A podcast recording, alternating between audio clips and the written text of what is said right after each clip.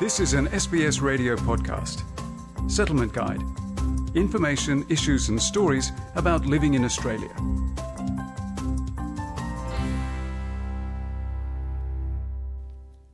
Australia is one of the most expensive countries in the world when it comes to higher education. It's no surprise that 90% of its eligible students take up a loan to pay for university. There are different types of loans as well as scholarships to assist students with their fees. Audrey Bourget and Ildiko Dauda find out more. In Australia, a three-year undergraduate degree costs about $32,000. Not many people can pay up front. Andrew Norton is the Higher Education Program Director at the Grattan Institute. He explains that university students are offered either a Commonwealth supported place or a fee paying place. So Commonwealth supported place is a university place that is subsidised by the federal government and those subsidies range from only about $2,000 for a law or business degree to more than 20000 for medicine. But that means that this course is cheaper than a full fee course. A higher education loan program, or HELP, consists of four loan schemes.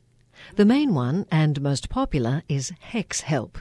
Under it, students who are Australian citizens can borrow money from the government for their higher education.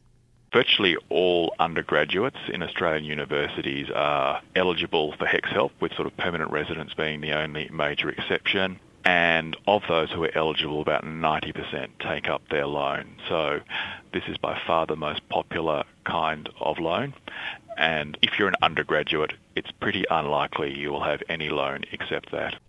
Students start paying back the loan once they earn over a certain amount. At the moment, it's uh, just under $56,000 but for next year it's going to drop down to, next financial year, it's going to drop down to $52,000. So it'll affect uh, slightly more people than the current threshold. Up to the end of June, Australians with a help debt who lived overseas didn't have to pay it back while they lived outside Australia. But Andrew Norton says it's not the case anymore since the 1st of July.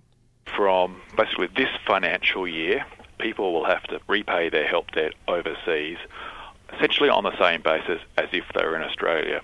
So it means that the their foreign income will have to be converted into Australian dollars, and if it's over the threshold at which people in Australia have to start repaying, they need to repay on the same basis. On top of HECS, there are three other loans available to assist students. Then there's another scheme called Fee Help, and that applies to students who are in full fee places. And that's mostly postgraduate courses or courses in private higher education providers. SA Help is to pay for your student amenities fee, so each university charges about $300 for extra non-academic services. OS Help is if you want to do some a semester overseas in a foreign university, uh, OS Help pays for that. And vet fee help is something that applies to diploma level courses in vocational education. With fee help, there is a maximum debt of $100,000, but students can keep taking out HECS Help loans throughout their entire life if they want to. Australian permanent residents and citizens can have a CSP, but only citizens are allowed to take out a help loan. Permanent residents generally have to pay the fees up front. So individual universities might offer some extra assistance, but generally it is quite difficult for people who are permanent residents but not citizens. It's a significant disadvantage to being just a permanent resident rather than a citizen. Young students can also receive ongoing payments to assist with the cost of living. Youth allowance applies for young people aged up to 24 fairly complex eligibility, but generally people whose parents uh, earn up to $150,000 can get at least some youth allowance, not necessarily the whole amount. And so that can be a valuable assistance to people who are seeking to go to higher education. Generally, most students also work, so it's, it's a combination of your own income and youth allowance. It can be quite difficult for asylum seekers and refugees on temporary protection visas to afford an education without government support. Tim O'Connor from the Refugee Council says that they've been working with universities to provide scholarships to help those people.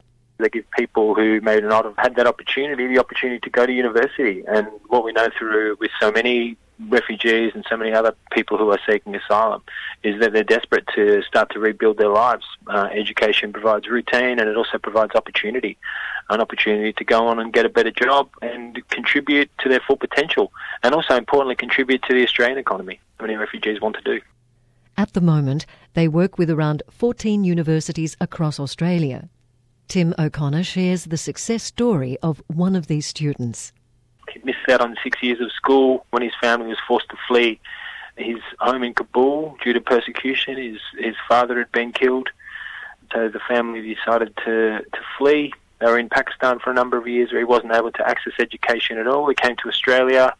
He was 21 when he enrolled in school. He started off in year eight and was quickly accelerated through because he was very bright. Picked up English very quickly.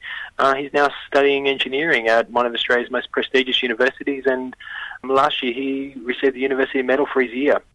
And for more information about scholarships for asylum seekers and refugees, visit the Refugee Council website. Feature prepared by Audrey Bourget and Ildiko Dauda. This was an SBS radio podcast. For more settlement guide stories, visit sbs.com.au slash radio.